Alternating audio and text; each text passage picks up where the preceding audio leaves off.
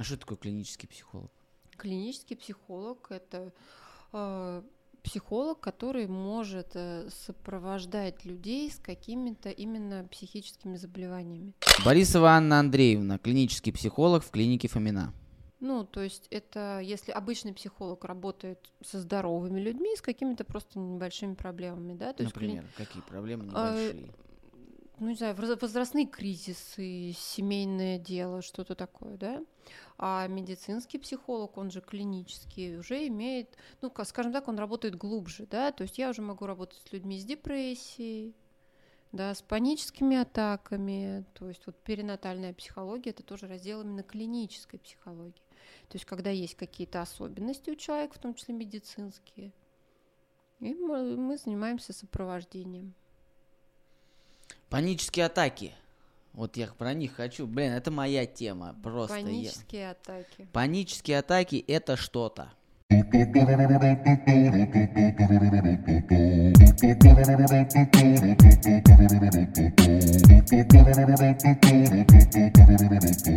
Я впервые, когда испытал паническую атаку, я охренел. Ну, да. я прям это такой, это что А это такое?» она, да? Да, а потом а, так случилось. Ну, короче, все же мы переболели коронавирусом. На фоне коронавируса все это дело усугубилось. Ну, он А- такой маркер получился, который, как знаете, как пыль стер со, сте- со стекла, и сразу стало видно, а что же там такое Да. было на самом деле. Да, и первая паническая атака, я такой, ничего себе. А потом, когда меня начались по нескольку в день и типа минут по 40, по часу, Мгм, Я это, такой- это так жестко вас я накрыло-то, такой, я бы сказала. Нормально. Да. И я вот так скажу, опять же, свой опыт. Я, естественно, пошел сначала проверяться все, потому что и сердце, и голова, и ну, все, что у нас проверился, все, потратил огромное количество денег на все. Мне сказали, что ты вообще космонавт, и дело не в этом. А идите-ка проверьте. Голову. Я пошел к психологу, к, э, к клиническому психологу, а, и остался недоволен, объясню чем. Сейчас я забегаю вперед, сейчас я Мгм. вот расскажу. Мне, естественно, выписывали колес, То есть, вот, а, значит, вы пошли к психиатру, раз вам Вот, колес к психиатру, выписали. да, пошел, значит. Мне выписывали колес, Мгм. мне выписали алпрозолан, тиролиджен и какие-то еще там куча там вот. Нейролептики, Да, да. антидепрессанты. А, конечно, спору нет, алпрозолам это чудо. Да, но на нем нельзя сидеть всегда. Нельзя, конечно, это я испробовал все вариации употребления алпрозолама. это ужасно, конечно, но потом я просто а, решил а, пойти решение проблемы найти другим путем. Я проверил спину и начал заниматься кинезотерапией, а, начал пить магний, начал питаться иначе, стараться спать ложиться пораньше и просыпаться пораньше, немножечко заниматься спортом, как-то себя разгружаться и прошел курс иглорефлексотерапии. Мгм. Несколько раз это вообще, все, кто смотрит, блин, сходите, это балдеж. Это просто надо попробовать. Даже если вам не поможет, это прикольно. Я прям вот полгода проходит, я жду, когда быстрее можно на иголки сходить, уже как наркоман иголочный, балдеж. И, собственно, все это как бы пошло на нет и стало гораздо проще. Остались какие-то Мгм. минимальные вот эти вегетативные симптомы, которые я уже понимаю, как контролировать. Типа, знаю, а, вот это, наверное, из-за шеи, надо Мгм. шею разгрузить, и все пройдет. А, но есть же способ другой, терапия. Есть, в том Вот числе. Расскажите, как э, проходит терапия при панических атаках, тревожном расстройстве, вот, вот этой биче, биче современного Мгм. общества. Сейчас все с этим борются практически. Так, ну смотрите, давайте начнем с того, что психика, ну, нерв- и, и нервная система как биологический объект, физиологический, они связаны. Ну, нельзя разделить наш организм физиологию, биологию, генетику от психики, да, потому у нас как бы мы единое целое. Э, Соответственно, есть путь как от психики к телу, так и от тела к психике. Они взаимосвязаны. То, что вы описываете, вот этот свой случай, то, что вам медикаментозная какая-то вот эта история, это скорее всего связано с тем, что как раз, да, ковид что-то такое пошатнул, то есть когда вам сказали, что ты космонавт, это как раз про то, что органических поражений нету. Да, то есть медики говорят, смотрим дальше, то есть это физиологические изменения. То есть орган сам по себе нормальный, ну, что-то у него там поломалось в его способности действовать. да? И вот это первое, что, ну, как бы надо посмотреть. Вот вы говорите там шею, да, нормально, иглорефлексотерапия, то есть наладить органику и функционал.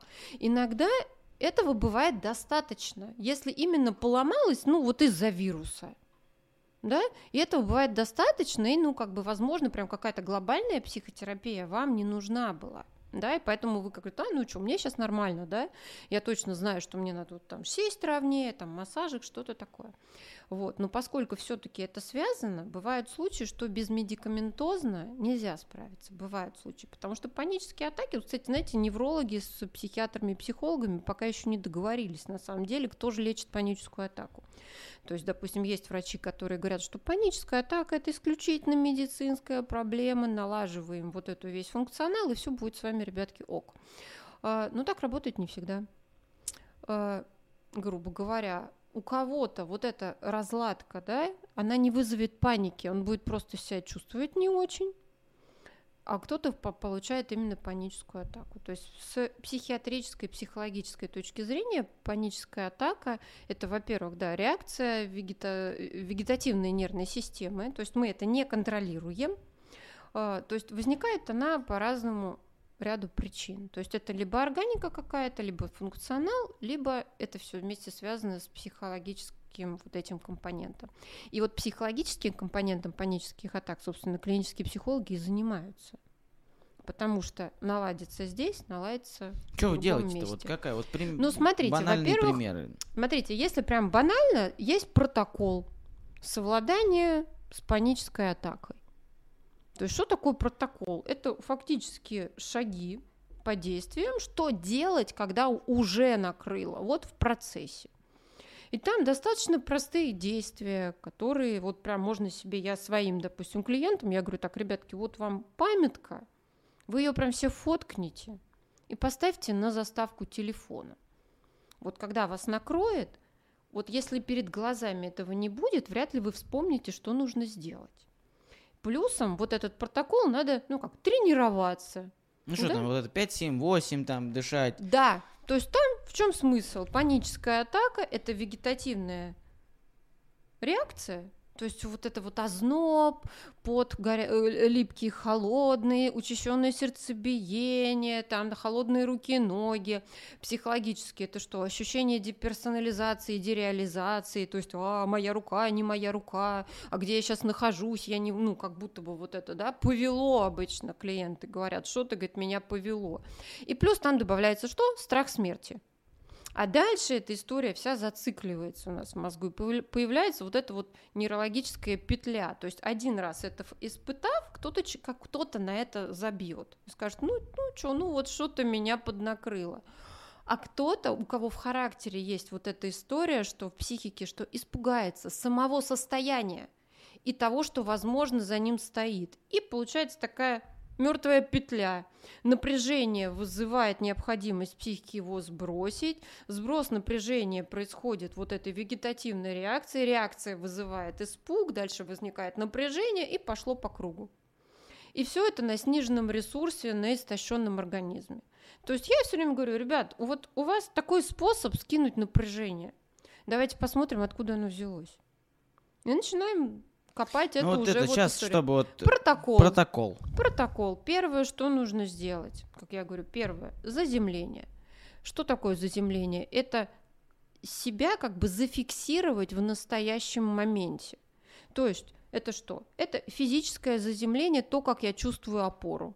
То есть буквально сесть, если я стою, ну, если, если я сижу, может, можно и не ложиться, то есть почувствовать, как свой вес тела на той опоре, на которой я нахожусь, то есть дать ее себе побольше, там руки на стол положить, спиной облокотиться на что-то там, почувствовать свой вес на ягодицах, если это за рулем, руль, допустим, да, пощупать, то есть заземление.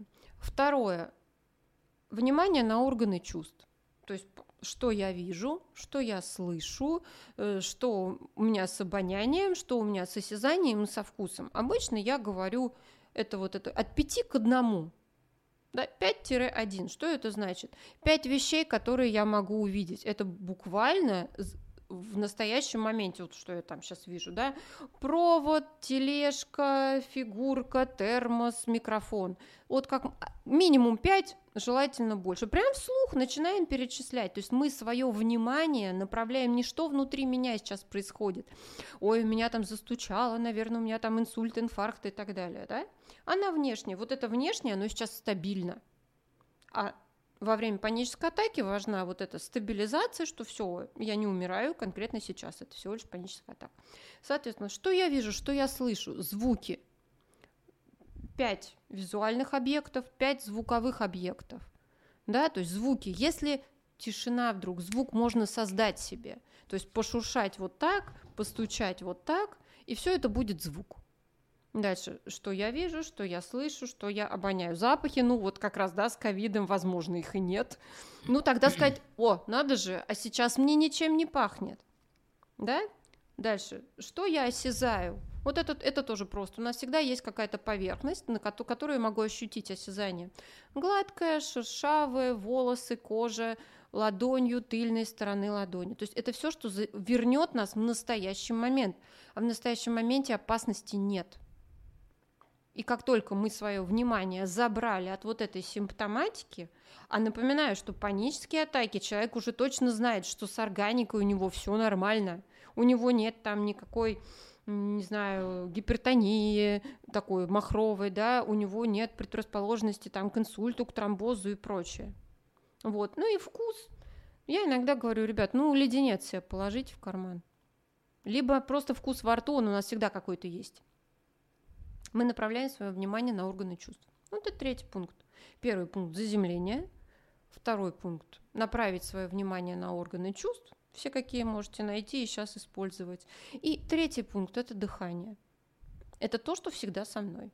Пока я дышу, я живой. Дыхание напрямую связано с управлением своим эмоциональным состоянием. Потому что паника – это аффект это эмоциональное состояние. Именно паника нас так пугает. Мы боимся-то в результате. Не того, что нам вдруг поплохело, а того, что, боже мой, мне было очень страшно. Такое вот паническая атака – это по факту боязнь самого страха в итоге. Дыхание. Есть буквально вот три упражнения. Первое – это дыхание по квадрату. То есть я, допустим, раз, два, три я делаю вдох, раз, два, три пауза – Раз, два, три, выдох. Раз, два, три, пауза. То есть вот получается вот этот тут квадратик 3 на 3, можно 4 на 4. Не можете держать паузу 3, да, сделайте прямоугольник, пусть пауза будет короче. Вот, это первое. Дальше, когда у нас паническая атака, дыхание учащается. То есть, а когда у нас дыхание частое, как ни странно, возникает синдром гипервентиляции легких, а синдром гипервентиляции ведет к кислородному голоданию мозга. Наоборот, то есть вроде как бы гипер, мы как бы дышим активно, а кислорода в мозг мало поступает. Что надо сделать? Надо дыхание стабилизировать. У нас есть так называемый дыхательный центр, он не реагирует на кислород, он реагирует на углекислый газ.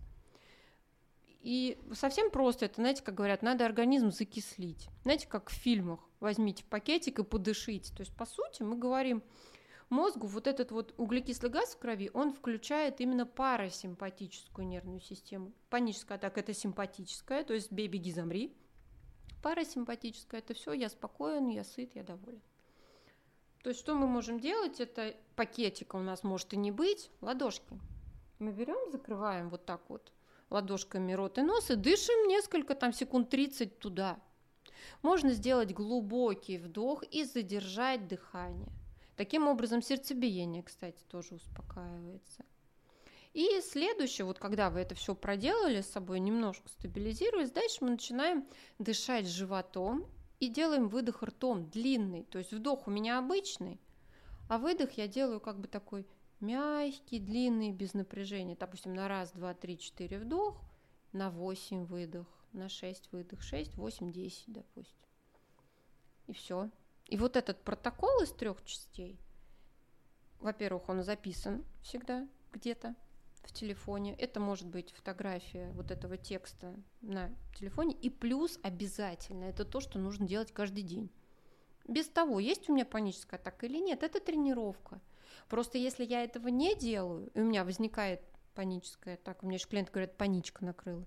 Да? То есть накрыла, ну, не вспомнит человек в панической атаке этот протокол, поэтому он либо визуально должен быть, да, а дальше в ход идут всякие такие фишечки, которые человек для себя придумывает, да, там леденец в карманчике, резиночку на запястье себе создать, вот этот чпок, и ударить себя, э, брелок меховой, допустим, или как, какой-нибудь резиновенький в кармане, который дает тактильное ощущение, не всегда же у нас есть, что пощупать, там, себя щупать, кому-то это странненько. То есть как удобно мне. На... Я уже соскучился, честно, по паническим атакам. И мне, кстати, Адреналинчику не ну, не хватает, то, что я да? такой, типа, э, я вообще человек такой, если я буду все, что есть, и максимально много. Поэтому я такой уже, ну давай. Мгм. Где? Ну я адекватно понимаю, то есть я такой, типа, я руки замерзли, согреть. А, дышу часто, надо еще чаще дышать. Мгм. Давай, то есть я наоборот такой вот. Экстрим? э, Да, и как бы это стало помогать, и опять же мне сейчас психологи говорят, что теперь они тебя не накроют, потому что ты наоборот уже их ждешь и в принципе говоришь, давайте уже прибалдеем. Мгм. Но а, другой вопрос вот мне, э, с которым я столкнулся, я думаю, что люди тоже об этом думают. Во-первых, в момент, когда вот был этот период, когда меня накрывали эти панические атаки, они, единственное, они, конечно, вот гадины, потому что они напряг- накатывают в самый неподходящий момент, как правило, когда, ка- вообще ты не ждешь. Ну правильно, контроля нету. Я начал убирать э, триггеры, которые, как мне казалось, их вызывают. Ну, например, я один раз попил кофе, Мгм. и меня хлопнуло там через 10 минут. Я такой думаю, это из-за кофе. Вот чтобы вы понимали, с того момента прошло год и, наверное, и 8 месяцев, я ни разу не пил кофе. Мгм. А, другой момент. Я, например, там, я не знаю, шел там по как, ну, условно, по какой-то улице, через какой-то дом, меня там хлопнуло, я такой думаю, это из-за этого дома, потому что ты же, проблема-то в панических атаках не в самих панических атаках, они-то, в принципе, проходят, ты уже там на третий-четвертый раз понимаешь, что это такое, и уже как бы просто ждешь по факту.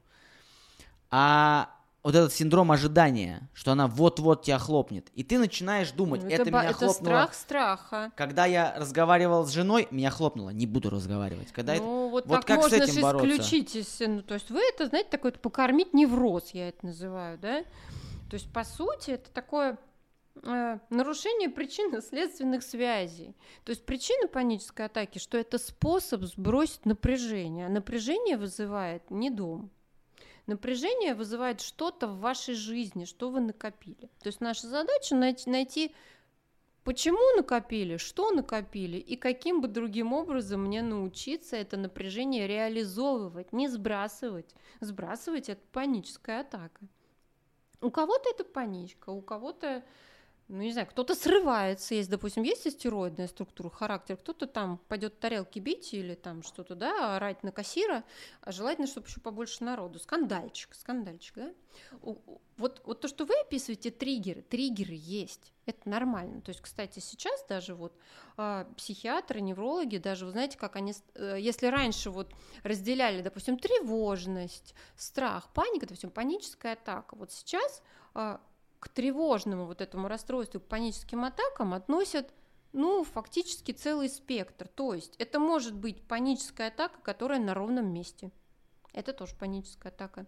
Это паническая атака, та- которая в психике человека связалась с каким-то, как вы говорите, триггером сама. То есть вот он испугался один раз в метро, и вот он боится, знаете, как что вот он задохнется, допустим, в метро. То есть вот 50 тысяч каждый день там ходят, не задыхаются, конкретно он задохнется.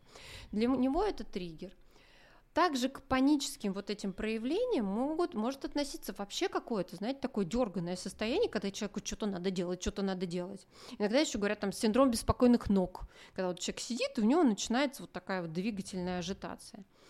Поэтому поиск вот этого триггера, ну, нашелся хорошо, но это, знаете, как вот, если у меня, допустим, болит шея, ну, не знаю, вот там при повороте направо, и я не буду туда поворачиваться, да, в результате она у меня начнет болеть, когда я держу голову прямо. То есть вот это движение, мы хо- хочется, вот так она у меня не болит, я сейчас зафиксируюсь и пойду. Да, то есть в результате она у меня болит везде, да, то есть у меня спектр сузится двигательный. Так с панической атакой то же самое. Триггер, ой, а у меня вот это триггер. Тем более, когда вы пытаетесь это самостоятельно связать, насильно так. Ну да, в итоге вы себя там исключите из своей жизни половину жизни, а паничка все равно вернется. Потому что триггер это, знаете, как вот, знаете, как в школе мы учили, причины Первой мировой войны и повод. Вот триггер это повод. Это не первопричина. Терапия и психотерапия нужна для того, чтобы понять причину. А что вы делаете на психотерапии? Я вот так скажу, у меня есть опыт. Э, я из тех людей, кто там, ну, есть же многие, кто там стремается, типа, к психологу идти, там что-то рассказать. Я нет, я вообще, типа, болит нога, я иду к врачу, который лечит ногу. Ну, логично. Чувствую, что я, у меня флейта начинает подсвистывать, я не думая, прям иду к психологу, говорю, свистит угу. флейта. Угу. А свистит она у меня часто. Угу. Поэтому я прям хожу к психологам. А, что вот э, есть как это, я э, проходил какой-то регрессивный гипноз. Вообще чушь меня не взяло. Да и вообще не взяло. Холотропное дыхание. Это угу. не делайте. Это вообще такая хреновина. Ну, вы же знаете, как холотропное дыхание это действует на психику? Ну вот как, как ЛСД. Да. А, ну, ЛСД есть... понравилось больше. Ник, это друг меня рассказывал, мой один. Это мощная практика, ну, ох. Ну, в общем, что вот, э, в чё, что в себя включать для людей, которые, например, боятся идти к психологу, потому что я буду там какой-то незнакомой ну, окей, женщине значит, рассказывать свои будут. проблемы. А, но многим людям нужен психолог на самом деле. А, вы знаете, Многие это... до сих пор депрессию не считают болезнью, а я считаю, что это вообще, я был, это адская тема. Что происходит на терапии? Вот для того, чтобы тот человек, который может, у него вот это, он, хочет пойти, но боится, что с ним там будут делать. Что вы делаете на терапии? Давайте уточним. Во-первых, есть разные подходы к терапии. Там, не знаю, психоанализ, гештальт, э, прости господи, регрессивный гипноз, там расстановки по Хеллингу, по Хеллингеру, да, то есть есть телесно-ориентированная психотерапия, то есть вот мой профиль, да, есть вот такая история. И что конкретно делают, зависит от того, какой конкретно психолог. Есть интегративный подход, да, то есть, пожалуйста, метафорические карты, теле, телеска, телесно-ориентированная психокоррекция, психотерапия, да, как я все время говорю, разговорный жанр, клиническая беседа, это способы. А результат, да, я так понимаю, меня спрашиваете, что будет, во время Нет, что, про... да, что, вот, что происходит? происходит да. Смотрите, целью любой психотерапии это гармоничная, зрелая, взрослая личность. И психотерапия заключается в том, чтобы найти вот ту мозаичность, где личность, где-то недозрели какие-то структуры. У нас у всех мы не, неровно взрослеем, да, плюс это какая-то травматика, да, то есть разобраться, где травма, от чего травма, и, в принципе, чтобы она регрессировала как раз, да, то есть исцеление вот этой травматики. Это не значит, что щелкнул пальцами товарищ психотерапевт, сказал, а, ну все, я отменил тут тебя, да, и все будет у тебя хорошо. Нет. То есть, по сути, это, знаете, как, ну вот, вы говорите, если у меня болит нога, я пойду. Если перелом, я пойду. То есть мы ее срастим, да, останется шрам или что-то там, мозоль на кости, да. В принципе, это то же самое психотерапевт делает. Он помогает человеку стать более здоровым и зрелым. Потому что, как мы знаем, здоровых психи- психически, психологически нет. Особенно мне нравится подход психоаналитиков. То есть они говорят, ну, ребят, мы с вами невротики, но невроз именно клинический и невротик психоаналитический – это разные понятия, да? Это какие-то есть у нас всегда внутренние конфликты. И вот если у нас внутриличностные конфликты, ну, мы их решим в итоге, да, потому что это нормально, вот эта бинарность, да, у человека. А вот если у нас в структуре нашей личности есть какие-то, ну, знаете, как баги, которые нам достались, пока мы формировались как личности, и они мешают нам жить счастливо, быть... Ну, то есть, по-хорошему, что такое зрелый человек? Это человек, который имеет более-менее стабильные опоры своей личностные, знает свои ценности, знает, по сути, кто он, что он и зачем он, и может жить счастливо в тех обстоятельствах, в которых он находится. То есть это сейчас не про позитивное мышление, не дай бог, это вообще очень неадекватная история, а про то, чтобы хорошо справляться и быть эффективным в своей собственной жизни. Вот этим психотерапия занимается, потому что приходит человек, которому как бы не ок в своей собственной жизни, исходя из тех своей адаптации. То есть вообще, по сути, итог это лучшая адаптивность человека. более зрелый, а значит более адаптивный человек. А случаться в нашей жизни может все что угодно. И когда, допустим, кто-то из близких людей умер или случилась какая-то потеря, это нормально, когда человеку плохо от этого, больно. Ну, просто он от этого, даже вот понимающий вот это, проживающий что-то такое в своей жизни, он не развалится как личность. Да? Поэтому... Но есть э, еще такая проблема, я думаю, которая волнует многих, и меня волновала до момента, когда я начал всем этим заниматься, учиться на это и углубляться в эту тему. Это проблема постановки диагноза. Когда ты приходишь э, к травматологу, Психологи он... не ставят диагнозов. А кто ставит? Психиатр. Ну, вот... Диагностика. Смотрите, диагноз именно как заболевание ставит только врач. Это врач-психиатр. То есть, например, а в чем разница? Психиатр Психи... анализирует, а психолог Нет, лечит? Подождите, психиатр это врач, медицинский специалист. Он имеет право выписывать лекарства, и он лечит, ну, по сути, именно психиатр лечит тело. То есть он будет в депрессии лечить нарушенную вот эту нейромедиаторную комплексную историю в мозгу, да, то есть дофамин, серотонин, вот эта вся история. Если это какие-то большая психиатрия, да, то есть это противотревожная, там, противогаллюциногенная какая-то терапия, да, то есть он лечит органику и физиологию. Клинический психолог и психотерапия – это лечение словом, то есть, по сути, это что такое пси- психология, то есть наука о душе. Да? То есть вот что делают. Если это врач-психотерапевт, это как раз тот врач, который может и таблеточки выписать, и психотерапией заняться. То есть, смотрите, есть, вот опять же, подходим к различию психо, психиатр, психотерапевт и психолог. Психотерапевт – это тот, кто вот работает как бы со структурой, вот глубокими структурами, глубокой травматикой, сопровождением медицинских вот этих вот заболеваний психиатрических, да, а, здесь. А психолог, он, ну это знаете, как вот есть поверхность, есть основа, а есть то, на чем стол стоит. Вот то, на чем стол стоит, это психиатр. Сам стол, какой он качается, не качается, это психиатрия. А вот насколько он чистый, это психология. А, понятно, все ясно теперь. Вот, то есть, но при этом клинический психолог, он занимается, вы знаете, вот, э, то знаете, в чем беда?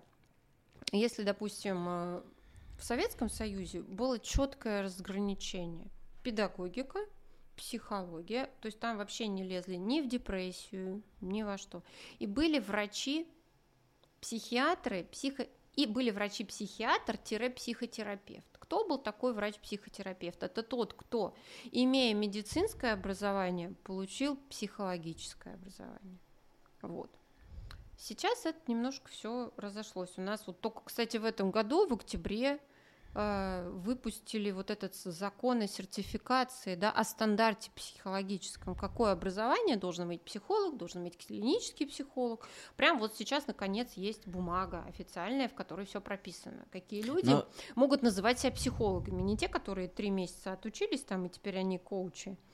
Молодцы.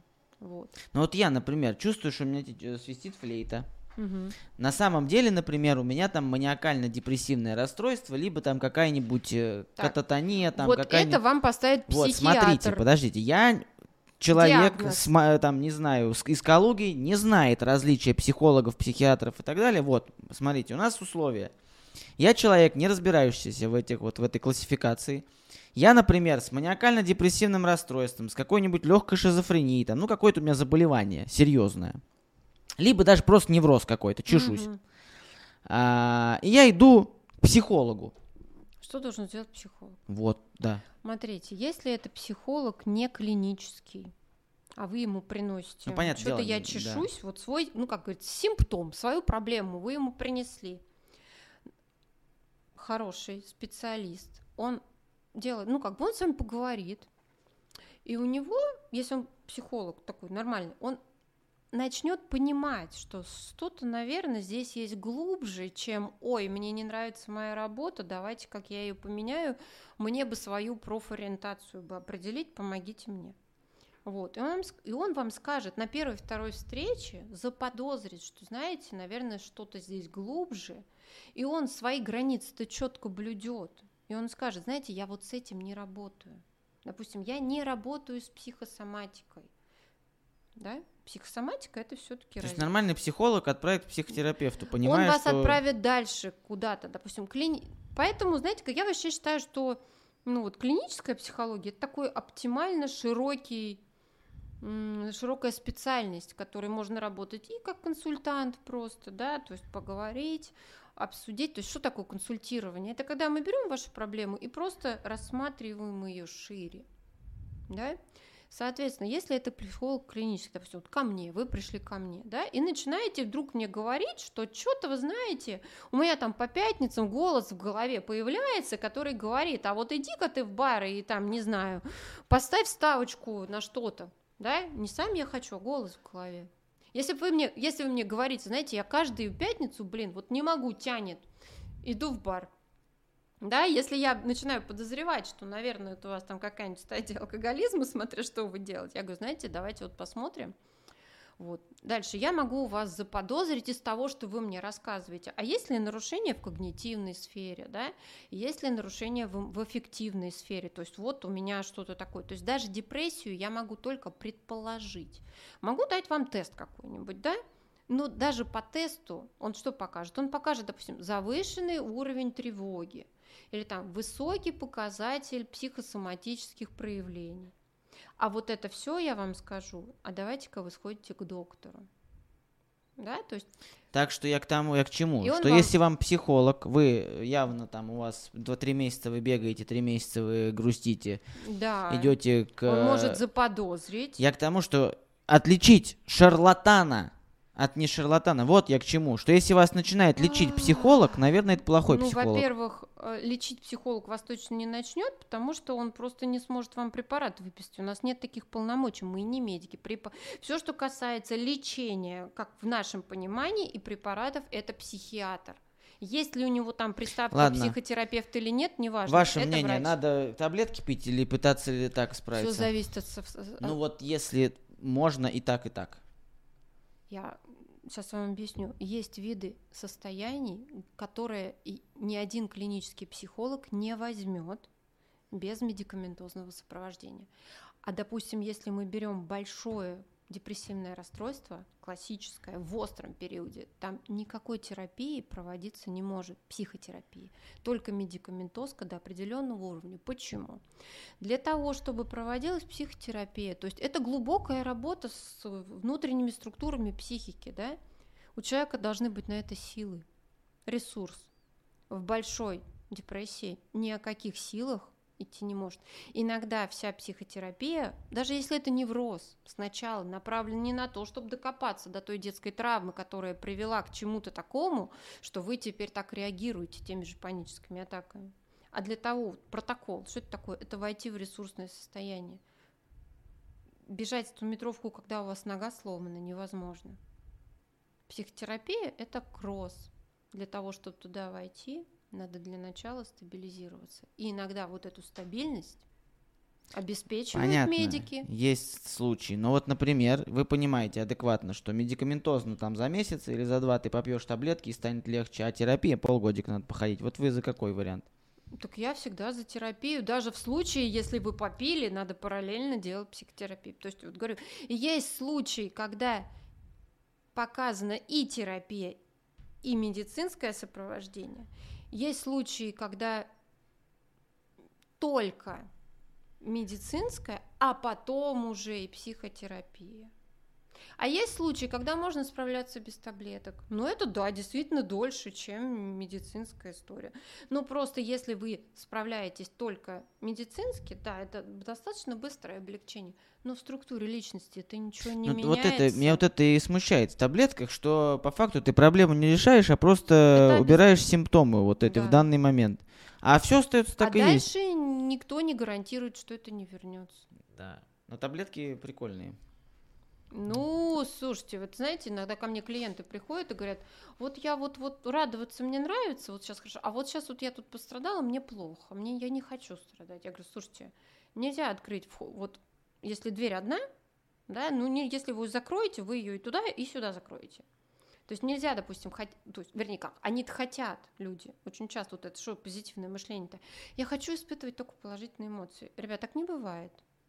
То есть либо это вообще-то маниакальная фаза маниакально-депрессивного расстройства, когда у человека он мания, у него у него все хорошо, эх, эгегей, у него там радость, э, восторг, эйфория, это не ок. Это у, я. нормаль... Это- у, у лю- у это- людей... это у- я. у- Добрый а вот вечер. У здоровых людей бывает еще и другая фаза, да, и желательно, чтобы все-таки мы были скомпенсированы. То есть у нас есть... Ну, вообще это странная для меня история делить на положительные и отрицательные чувства. Ну, есть какие-то, которые нам нравятся, которые не нравятся.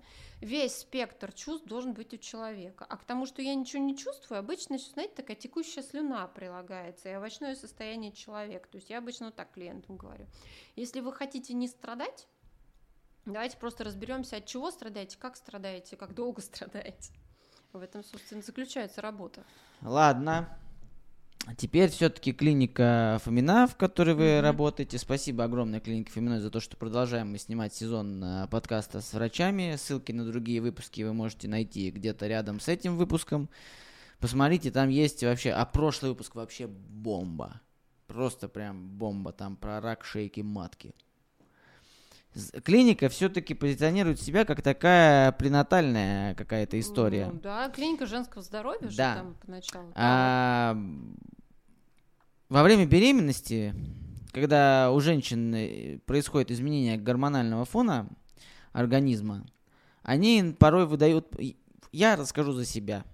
Жена у меня, когда была беременна, все было шикарно. Там, мне кажется, можно рядом с ней было гранаты взрывать. Она, ну, прям вот все, она была превосходной женой, когда была беременна.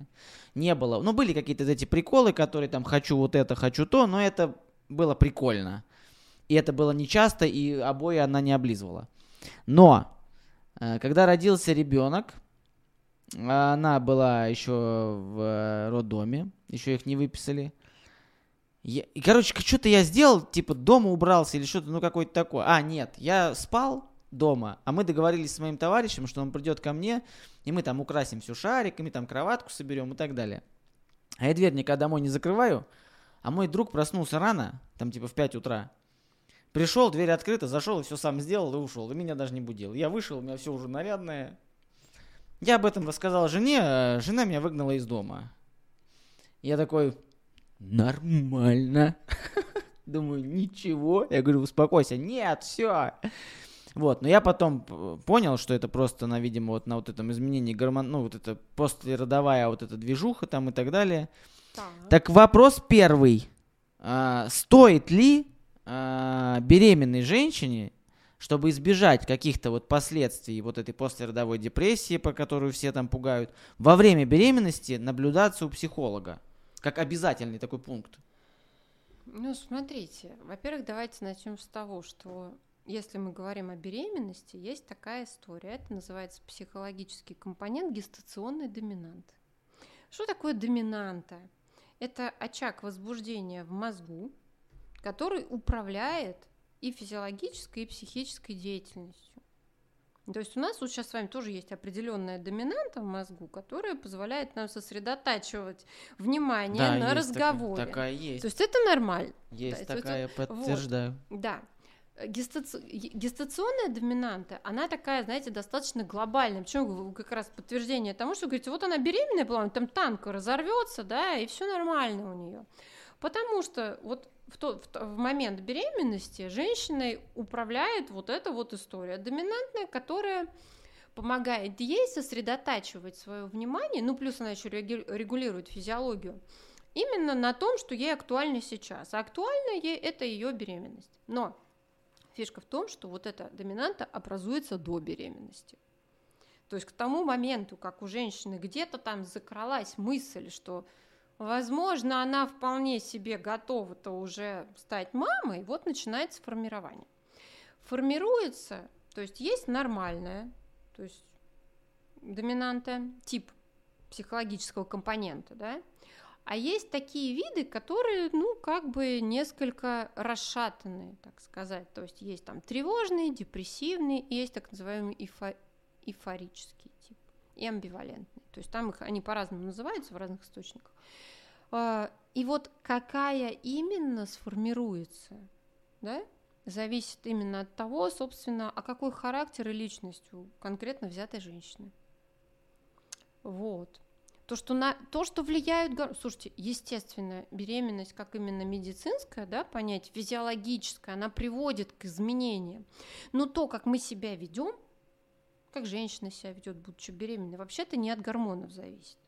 Потому что можно чувствовать, что вот сейчас, будучи беременной, у меня там мамонтенок, который плывет на льдине, вызывает какие-то нежные страдательные чувства, а, но при этом можно не рыдать в голос, да, а это именно зависит от отношения. Но знаете, как вот, ну как, есть боль, а есть страдание. То есть я, допустим, порезала себе палец, ну больно, ну логично, больно вообще-то кровь идет. А можно страдать по этому поводу. Это, боже мой, да что же за ножи это тут такие, да что ж я такая криворукая. Вот это я называю страданием по этому поводу. То есть боль отдельно, страдание отдельно да, то есть э, физиологические изменения и гормональные во время беременности отдельно, отношение к ним отдельно. И вот отношение к происходящему как раз зависит от того, а какая в принципе какая женщина. Ну стоит сходить хотя бы просто хоть понять. Я считаю, что стоит и желательно, вообще по-хорошему желательно идти до того, как забеременела. Ну кто бы это делал?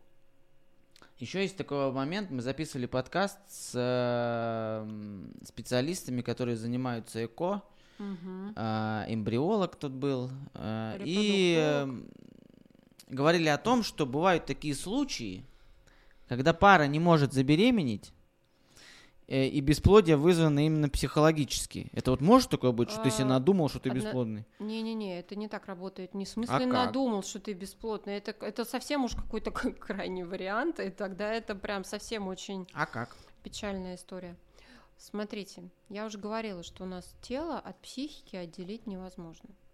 И вот какая у нас структура личности, психики и характера, это будет влиять на тело. То есть есть, возможно, какие-то нерешенные внутренние конфликты или травматика, травматика, которые на неосознанном уровне, то есть я повторю, это не осознается, э, говорят о том, что женщина матерью стать не готова. Ну, ну почему, например? А... Типа я вот э, я не знаю, как воспитать ребенка. А Вы как... понимаете, я не знаю, как воспитать ребенка, это осознанный уровень. Это когда я понимаю, что я не знаю. Э, и, вообще-то не знать логично, особенно если детей нет. Но когда психика зрелая, что делает человек, когда он что-то не знает? Пытается научиться. Именно. Можно Зрелая. читать книжки, можно, не знаю, пообщаться с мамочками, вот просто, да, посмотреть на подруг. Это нормально не знать чего-то, да? А бывает так, то есть бывает действительно на психологическом уровне, ну вот совсем если прям по примерам, да, женщина не уверена в, в своей стабильности, семейной. Она не, уме, не уверена, допустим, в отце своего ребенка. Она не уверена в том, что она готова. То есть это же может не осознаваться. Это может быть, допустим, давление извне, там часики у тебя тикают, дорогая моя. Да? Плюс у нее может быть какая-то, ну, знаете, достаточно тяжелая семейная история, да, что на подсознательном уровне детей иметь страшно, не нужно, больно.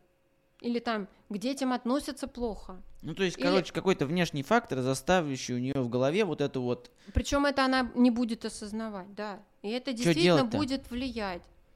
А, а потом, слушайте, ну если мы берем классику психоанализа, допустим, она как раз говорит нам о том, что неспроста все с нами происходит. Телесно-ориентированная психотерапия то же самое. Ну, слушайте, не знаю, если, допустим, человек попал в аварию, что-то случилось, да, уж совсем внешний фактор, и вдруг что-то такое произошло, что невозможно забеременеть, да, ну, к сожалению, иногда ведь врачи копаются, говорят, блин, ребята, мы не знаем, что с вами. Все нормально. Вот в таком случае в первую очередь должно быть что-то. Психолог нужен. Да?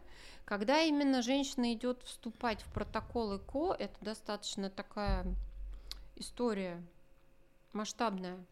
Да? Хорошо бы, чтобы она действительно понимала, зачем ей это нужно, какие риски, чтобы она туда шла в стабильном состоянии психическом, то есть хотя бы, чтобы не было тревожных расстройств, депрессивных расстройств, субдепрессивного состояния, да. То есть вот эти все страхи и прочее должны быть решены. Опять же, часто ведь идет кто в ИКО? Люди, которые много чего перепробовали. То есть у них достаточно, как я говорю, отягощенный анамнез перинатальных потерь. Жуку потери это когда человек там не могла забеременеть, а, выкидыши, невынашиваемость, да, там какие-то замершие вещи все. Это все потери. То есть человек нашей психике, нашему мозгу без разницы. Это что-то, что я уже себе придумала. То есть ваша жена себе когда-то придумала, что вы, как любящий муж, собственноручно сделаете для нее эти там шарики, фонарики, что-то, да?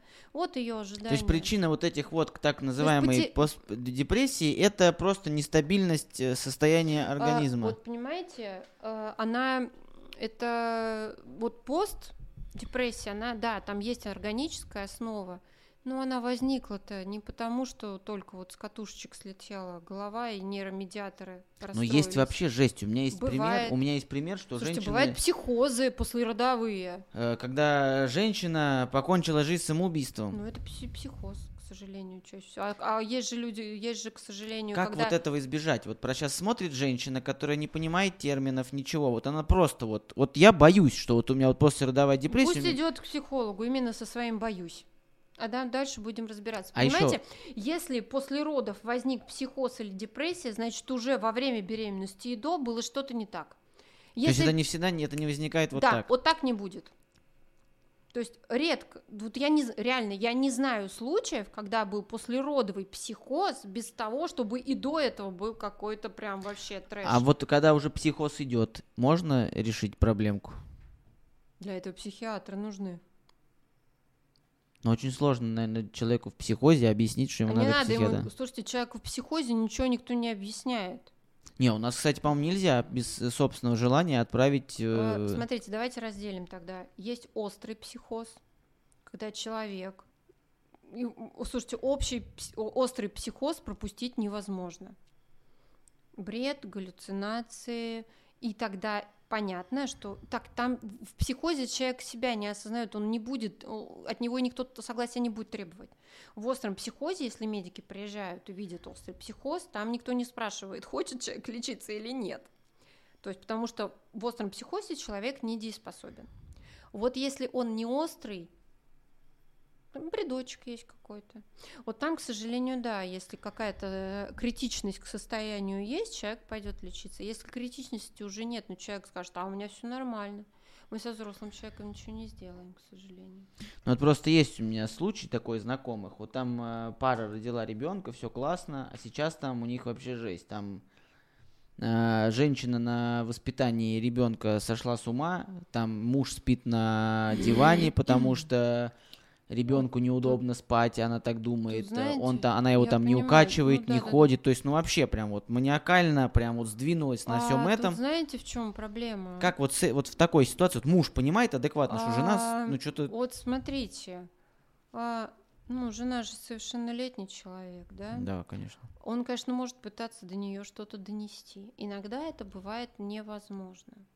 Вот тут вопрос, о чем мы тогда сохраняем? Понимаете? Потому что есть человек, который полностью зависит от родителей. Это тот самый ребенок.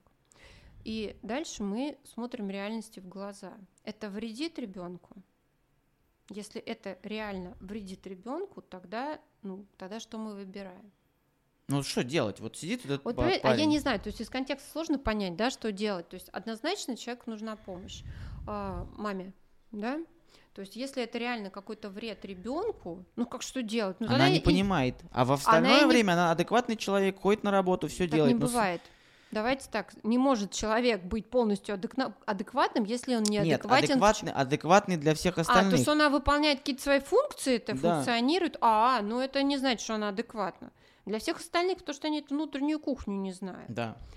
А, соответственно, есть такой вариант развития событий, когда она не признает, что что-то не так, пока что-то конкретное не случится. Вот что станет этим конкретным, я не знаю. Ну вот можно как-то действовать, не дождавшись этого конкретного? Знаете, в некоторых случаях нельзя. Ну, ну понимаете, а, а чего ждем-то тогда? Вот знаете, вопрос, а что конкретное должно тогда произойти для этого вашего знакомого, чтобы он сказал, ну, слушай, дорогая, ты уж понимаешь? Не, он-то и так говорит это. Ну, вот, вот смотрите, а в ответ он что получает? Вот что он получает, то и есть ответ. Ответ в том, что он говорит, а у меня все нормально. Это ты там ненормальный какой-то. Соответственно, я отвечаю за себя и за своего ребенка, а дальше как события будут развиваться, на что он готов пойти, чтобы сохранить здоровье свое и здоровье своего ребенка. Ну, есть какой-нибудь лайфхак, там, познакомить с психологом просто Нет. случайно, Нет. чтобы она с ним А, поработала. смотрите, чё- нет. Вот это вообще, вот тут сразу нет, потому что продуктивная работа случается только тогда, когда человек идет к психологу осознанно. Иначе это все фигня полная. Филькина грамота и ни- и ничего не дает, это будет полное обесценивание. Единственное, знаете, может быть, есть вариант в таких случаях, ну уж совсем как-то, да, попробовать затащить человека к семейному психологу вдвоем. Но даже это может не удастся, и тогда у человека становится вопрос, а что я хочу? То есть всегда вот на себя ориентироваться. Ну, то есть, по факту, сделать ничего нельзя до тех пор, пока она сама не поймет. Пока он сам не поймет, что он хочет делать. Мы... Она и не понимает. То есть с ней, вот так, смотрите, с ней изменения произойдут только в том случае, когда эти изменения для нее станут значимы. То есть когда она для себя встанет перед выбором, что вот как сейчас невозможно дальше. Вот что это для нее станет? Непонятно. То есть для кого-то это становится, ну, когда с ребенком что-то случается, и человек такой, блин, ну явно что-то не так, я что-то не так делаю, да? Для кого-то это становится, ну, я не знаю, какой-то резкий конфликт в семье, да, что вот все, семья рушится, он такой, блин, наверное, может, а может и не быть. Я знаю случаи, когда реально, ну там, кто-то слетел, там, после родов, если мы берем, да, что-то происходит, и жена такая, блин, наверное, что-то со мной не так. Мне нужна помощь. А бывает так, что этого не случается. И Такое тогда, чаще и бывает, тогда кажется. ребенок страдает. То есть тогда ребенок будет потом разбираться с этими проблемами. Знаете, как это в анекдоте. Если у вас была мама, значит, вам есть что рассказать своему психотерапевту. Вот. Либо рушится семья, и отец так говорит, слушайте, я все понимаю, я буду хорошим отцом, но хорошим мужем я быть не могу. А бывают такие случаи, когда вот к вам приходит э, пациент до беремен- Клиент, у меня не клиент, пациент, у меня клиент. до беременности, и вы такие смотрите, ну тебе не надо рожать. Я никогда этого не скажу. Ну понятно, но вот часто можно сказать. Бывает, к сожалению. Потому Когда- что я вот, э, я, ну, Не то, сравнительно... что, знаете, тут не про не надо в смысле тебе. Знаете, я как переформулирую? Вот в таком состоянии рожать не надо. Вот это я могу даже человеку сказать. У меня был опыт, когда приходит девушка, у нее явно, то есть вот я делаю тест, и я направляю к психиатру, и я ей прямым текстом говорю, вы знаете, вот в вашем психологическом состоянии сейчас первоочередно вылечить вашу подозреваемую мной депрессию. Надо стабилизировать ваше состояние. Потому что в таком состоянии вы, конечно, можете идти и в беременность, вы кого что хотите. Но вы себе, ну, грубо говоря, вы бежите, сейчас идете в кросс бежать э, с плохо сросшимся переломом. Вы берете на себя ответственность, что вас ну- ноги выш- выдержат. Окей, вы взрослый человек, берите. Но я предупреждаю как специалист о рисках. Вот что я могу сделать. Потому что я сравнительно молодой отец, и я, э, ну, то есть к этому пришел э, осознанно вместе со своей супругой, Мгм. плюс э, супруга у меня педагог. Мгм. Я сейчас э, фактически скоро должен стать кандидатом психологических наук и занимаюсь этим вопросом. Мгм. И как раз специализируюсь на детской психологии, учился на начфаке там изначально и так далее. И я а, понимаю, что я делаю с ребенком. Ну, по крайней мере, из э, того, что я много читал, учил, и у меня есть огромный опыт, э, накопленный как раз вот опытом других умных людей. И я примерно понимаю, как мне там себя вести, как выстраивать его какие-то когнитивные способности с детства, как ему объяснить, что такое хорошо, что такое плохо, понимаю его эмоции и так далее. Исходя из этого, выстраиваю какое-то с ним взаимоотношение. А, и, ну, считаю, что у нас очень хорошо получается. И надеюсь, дальше так будет. Но бывает, да, я же общаюсь сейчас тоже, с, там, ходим мы на тренировки, на какие-то там, в социум его в какой-то Мгм. пихаем.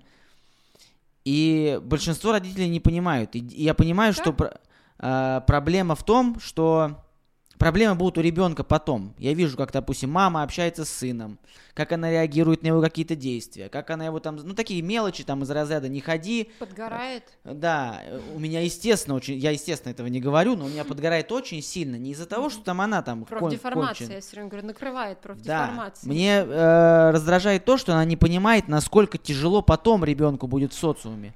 Ну, вот да. Как, э, это к чему как раз этот вопрос, вот именно к подгоранию.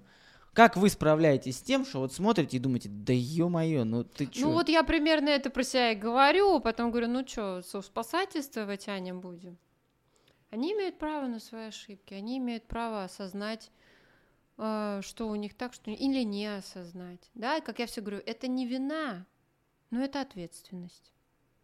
Пусть несут. Вот это я себе периодически, да, меня, знаете, вот я работаю со взрослыми, и, кстати, именно по этой, по этой причине, что вы говорите, что мне подгорает насчет детей, и я с детьми не работаю. Я не детский психолог, и я сразу поняла, что я не буду детским психологом, потому что вот это мой триггер.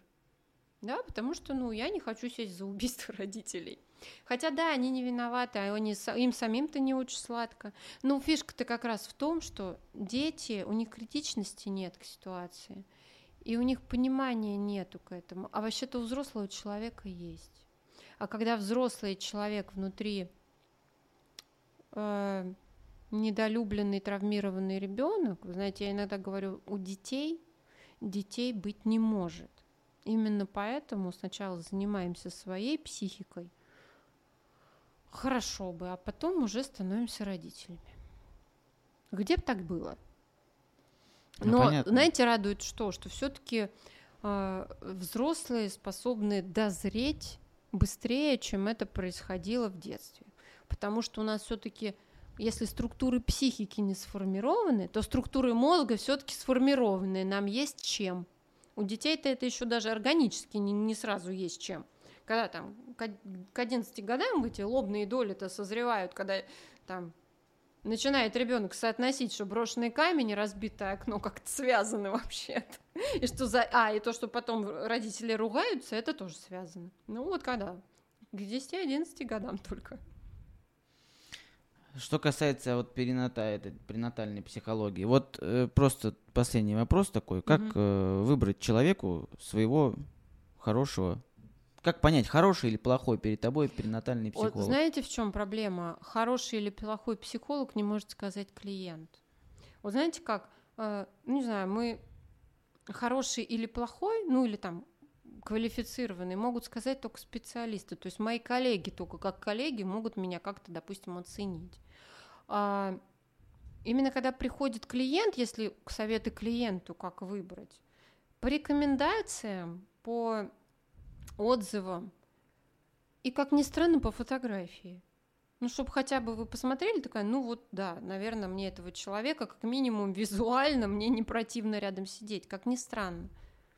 Вот потом, да, знаете, есть такой еще термин минимального облегчения, так называемый. То есть вот если я ушла с приема и мне, допустим, непонятно, больно, страшно, то есть какие-то чувства, ведь не всегда бывает хорошо после психолога-то, бывает прям, ну вот если хоть что-то чуть-чуть изменилось в лучшую сторону, то есть, допустим, вот это время, пока я общалась, у меня тревога чуть-чуть снизилась, она потом может возрасти.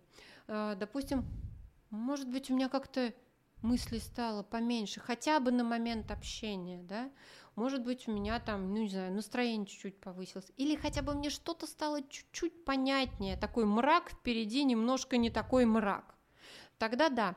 Но вообще, знаете, чтобы понять, мой психолог или не мой психолог, это первые 3-5 встреч. С первой вот иногда не, вообще непонятно. Особенно, если это я первый специалист, которому пришел клиент. Вот тут вообще песня обычно. Вот они сидят все вот с такими глазами, боятся. Я не знаю, что мне сказать. Как, как правильно? Все хотят хорошими быть сразу. Я же хороший клиент, давайте я вам все правильно сейчас сделаю. Вот тут важно прям человека, выдыхайте, я так же волнуюсь, как и вы. Не переживайте, я вас тоже первый раз вижу. То есть просто иногда достаточно поговорить по-человечески. Ведь приходят люди, у которых иногда нет опыта общения с более-менее целым человеком, целостным. Потому что все-таки психолог, ну, знаете, как банально, он должен быть более стабилен, чем его клиент. А вот говорят, что наоборот, психологи сами Нет. и поэтому пришли других лечить. Смотрите, почему пришли лечить, понятно. Приходим мы в свою профессию. Чаще всего там что либо интересно, либо хотелось бы разобраться с собой, да, но стабильная, нормальная практика и качественная квалифицированная работа будет в том случае, когда мои-то внутренние все структуры более-менее дозрели, мои проблемы я в основном решила, либо их решила на том уровне, что я осознаю, что у меня есть. А иначе, слушайте, а если мне человек принесет что-то, что попадет в мой триггер? Ну, допустим, ну не знаю, возьмем там ситуацию не знаю, какого-нибудь... Ну, неважно, красная потери тряпка, какой-то. Вот у него красная тряпка совпадет с моей красной тряпкой. Он сидит или она сидит, рыдает, и все, не может справляться с этим. Что, я рядом сяду рыдать? Ну хорошо, но это будет последний прием, когда мы порыдали вместе. И все, я психологически развалился. То есть, по сути, смотрите, терапевт, психотерапевт, он всегда такой, а, по сути, знаете, такая переносная родительская фигура, стабильная то, чего обычно не хватает нашим клиентам. У них не было вот той прям стабильной, зрелой фигуры, которая ребенку скажет, что а вот это ты злишься, и со своей злостью, видишь, я твою злость выдерживаю, значит, и ты свою злость выдерживаешь, да, я твои слезы выдерживаю, ну, значит, и ты сможешь потом, и ты их выдерживаешь. Ведь дело не в том, чтобы не было плохих каких-то тяжелых чувств, а дело в том, чтобы их выдерживать и остаться самим собой. И вот тут терапевт это такая, и психолог это такая внешняя структура, которая должна уметь выдерживать клиента. А до этого, для этого я должна выдерживать себя как минимум. Из своих чувств, потому что я же не, это не деревяшка, у меня же тоже есть чувство, когда клиенты выводят там сочувствие или что-то такое. А представляете, если вот он мне что-то такое рассказал, что у меня у самой вызвало шок, ужас и вообще фрустрацию, и я сижу, все, у меня там слюни, сопли, слезы, и я сижу, ой, да, действительно. Ну, это знаете, как вы представляете, ребенок заболел, да? Если вы ляжете страдать рядом с ним, вы ему не поможете. Вот Понятно. и все тут то же самое. Я за себя скажу, э, я много ходил к психологам, это как э, у мистера Оливандера в Гарри Поттере волшебная палочка. Вы поймете, что это тот психолог, к которому надо идти. Сто процентов. Это, знаете, как мем такой был в «Аватаре». Про «Аватара», помните там да, фильм? Да. Когда там, как я узнаю, что это мой этот самый... Турук Макто. Нет, вот этот вот, где он там летали, экран. Но... Ты, он захочет тебя убить. Так и тут. Как узнать, что это ваш психолог? А вы захотите его убить. Найдете своего Турук Макто. А, да. самого крутого психолога. Короче, спасибо. Пожалуйста. А, лечите голову, потому что зачастую... Техосмотр, я обычно говорю. Давайте приносите на, на это самое, на, на диспансеризация, как это, инвентаризация, вот. А, Диспансеризация Очень надо, это к потому врачам, что... инвентаризация это к нам. Психологам надо ходить, Э, не думайте, что они просто сидят и говорят, они говорят, наверное, ну, что-то понимая. Вот. Я никогда не буду работать психологом, э, потому что есть закон Российской Федерации, который мне будет хотеться нарушить. Вам я этого делать э, не советую, естественно. Подписывайтесь на канал, если хотите. Если хотите, не подписывайтесь. Э, делайте все, что угодно в рамках законов той страны, в которой вы находитесь. И приходите в клинику Фомина лечить э, голову. Вот, всем пока. Paca.